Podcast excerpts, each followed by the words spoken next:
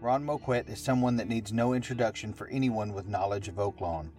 The trainer of top notch horses such as Man in the Can and Whitmore, Moquett has come a long way since he won his first $10,000 maiden and $50,000 stake. The 50 year old trainer is careful about what horses he trains, not necessarily looking for the top horses, but the horses whose potential he sees and feels that he can get them to that level. I recently sat down with Moquett to talk about how he got involved in horse racing and his thoughts on Oaklawn moving its opening weekend to December instead of late January.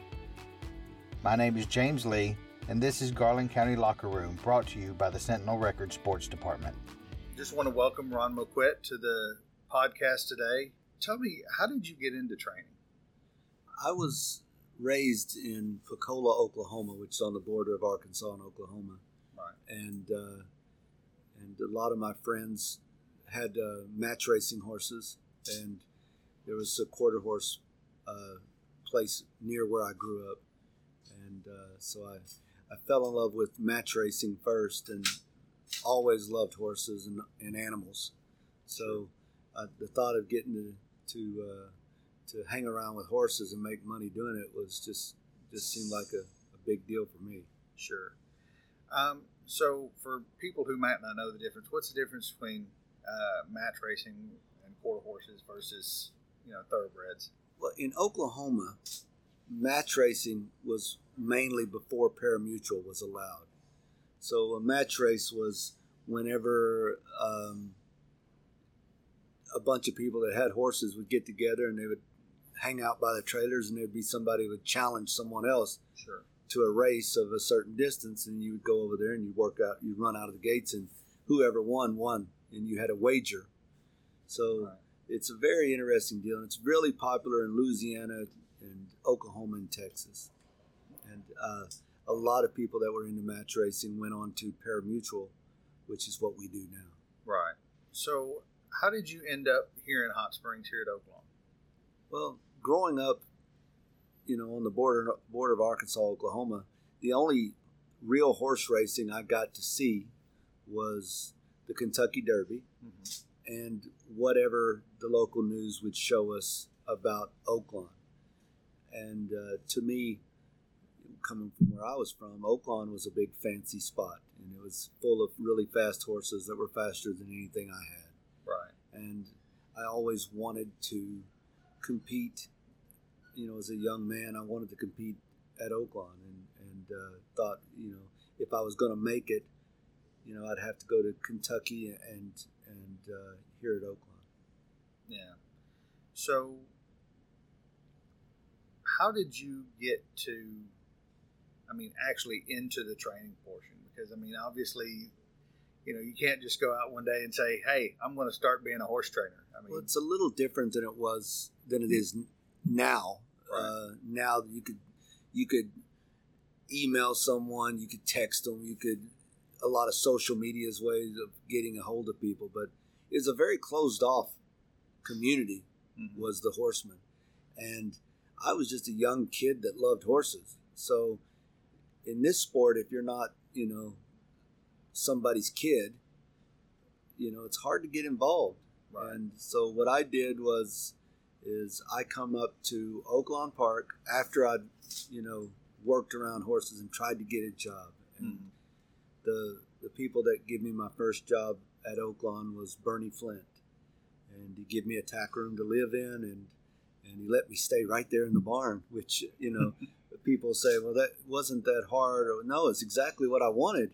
Right. The thought of my neighbors being horses was was still is better for me. I'd rather that than people. Right. So I lived in a tack room at Temperance Hill, and uh, and was walking hots. And the more that they, one thing about horse trainers is, is if they see that you can do something, they'll let you do it.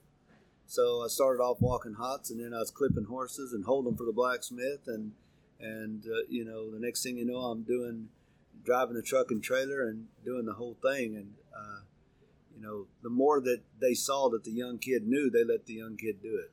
Right. So, how did you go from doing that into actually, you know, getting your own horses that you're training. I mean, obviously, you eventually had to, to separate from yeah who you were working with. Sure. Uh, you know, in this game, everybody does it different. Everyone's path is different. You know, I looking out, I, you know, if I, I'd have loved to have been, you know, a big fancy trainer or owner's son, it'd probably been a lot. To me, it seems like it would be easier. Mm-hmm. But you know, I'm appreciative of the path that I went, and it was hard, and it meant me nearly going out of business four or five times, and me having to take side jobs or, or you know, do crazy things to to come up with money to just stay in the game. Sure. And it really separated, you know, for me, the people who wanted to do it from the people that were just getting to do it. You know. Right. And so I luckily I found an owner that liked the fact that I was hardworking and was good with horses, and he gave me a couple problem horses. Mhm. And he said, "Here, I'm, I've got a trainer, but if you can get something out of these problematic horses, then you can train them." And I was like, "Well, shoot, I'm a horse trainer. I can do that." so, so we did that, and we we were very fortunate, and uh, and everything was going blue blazes. We that guy got confidence in me, and we went and bought some horses. And the first stakes winner I ever had was a horse that he bought for me named Asher. She won the the Passiana and the Pippin here, Right. and uh, that was huge. That was for me. It was a fifty thousand dollars stake at Oaklawn Park Yeah. for a guy that started off in a thousand dollar maiden special weight. That was the first race I won right. that was huge and uh, you know and then and then there's a test you know ron how bad do you want to do this? Because one day i walk into the barn and find out my only owner mr meyer passed away. And all the horses were gone. And so you know i had two or three horses for people that uh, that were using me because they didn't have to pay very much. And it was hard. Right. uh, but you know it uh, it made me appreciate the opportunities I get. So I, you know, that's one of the deals where you're working in this sport, everything's going good, and then something like that, you know, uh, the guy that gave me an opportunity is gone, and now I'm still an outsider. I'm from Oklahoma. I'm not from Louisville or or Right. New Orleans, Louisiana. You know, I'm the border of Arkansas, Oklahoma. There's only things there is quarter horses, so there wasn't anybody going, "Hey, let's give this kid a shot." And you know, this was before win percentage was in the form. This was Mhm. before before social media had somebody bragging about how good you did. It, everything was word of mouth Right. and reputation. So it was hard to be a young guy coming up Sure. where I did, but I wouldn't trade it. Yeah. So, you know, obviously, you know, you've come a long way from, you know, winning that first 10,000 maiden, you know, the 50,000 graded. Um, how did you progress from, from there to where you are today? Because how many horses do you have have- that you train now? 70. Yeah. Um, you know, it was a weird deal. You know, you shouldn't curse your path because it, but it was hard. And my wife says I was just too hard headed to quit. and I was, you know, I was lucky in the fact that people started noticing that me and the barn that I had was doing well with what we had Mm-hmm. and uh, you know now I'm fortunate. Fast forward, I'm fortunate enough to train for some of the best owners in the world, and uh, I don't deserve to train for them, but I'm glad they let me. Yeah. Obviously, after you built a name for yourself, you have people seeking you out. Who, who are some of the, the most surprising people that, you know, reached out to you, at least early on? Well, you know, I'm still now. Mm-hmm. I don't take everybody that wants me to train for them, and if I wanted to, I could have 250 horses tomorrow. You know, not tomorrow, but I could have them. Sure. but that's not my thing. Uh, that's I figured out very early that that wasn't the thing that excited me or moved me. To see who could who could win the most races is not where I'm at. I want to develop horses and do right by the horses that I have, and I'm fortunate to have the owners that I do. And uh, but I've also got some people that that come ask me, and I told them that you know right now we're you know the inn is full. We're not we're not taking any more. Uh, but it was amazing to me whenever uh, Bob LaPenta and Harry Rosenblum and, and Alex Leblong and, and Charles Sella and now Lou Sella and Gary Mary West. I mean, Stuart Madison. These are Ted Bowman. These are people that anybody would want to train for in this business. Sure. And you know, just super happy that they they uh, entrust in me and my organization the opportunity. Yeah. Um, you said that your goal isn't to necessarily have the horse that wins every time. What would you say is probably your biggest success story in training? Um, there's several that I'm proud of for different reasons. Uh, I'm as proud as some of the twenty thousand dollar maiden claiming races I won because I never thought we would get the horse to that level. You, see, the goal is is to understand that uh, you know a guy that's five six isn't necessarily going to be able to dunk the basketball. But if you can make that five six do the very best he can and can touch the bottom of the net and score, you know, 20 points, then you've done a good job as a coach. My job is to see the talent, recognize where where it can be most effective, and then figure out a way to help develop it to reach the potential. And so I'm very pumped up about the job. Everybody's going to say Whitmore. Mm-hmm. You know, that's that's the obvious for sure. Sure. And I'm very proud of him and the job that our, our barn did with him. But I'm very proud of Seven Nation Army, a horse that was running for 20,000. And, and I'm very proud of Asher. Mm-hmm. Asher was a filly that, you know, if we did everything the same way as everyone else, I don't think she'd have made it to the races. But instead, she was a graded stakes winner. Yeah. And so those are the kind of, of deals that I, I take pride in. Some of them aren't as well known. You know, like I said, of course, everybody knows Whitmore, Sure. and it was really cool to win the Breeders' Cup Sprint and win all the races here. And I'm very proud for him and for us to do that. But uh, there's a lot of them that are have brought me a source of pride in their own way. Right. Whitmore. Um, obviously, that that's a, a name that everybody around here knows. You know, what what was it about him that you saw early on?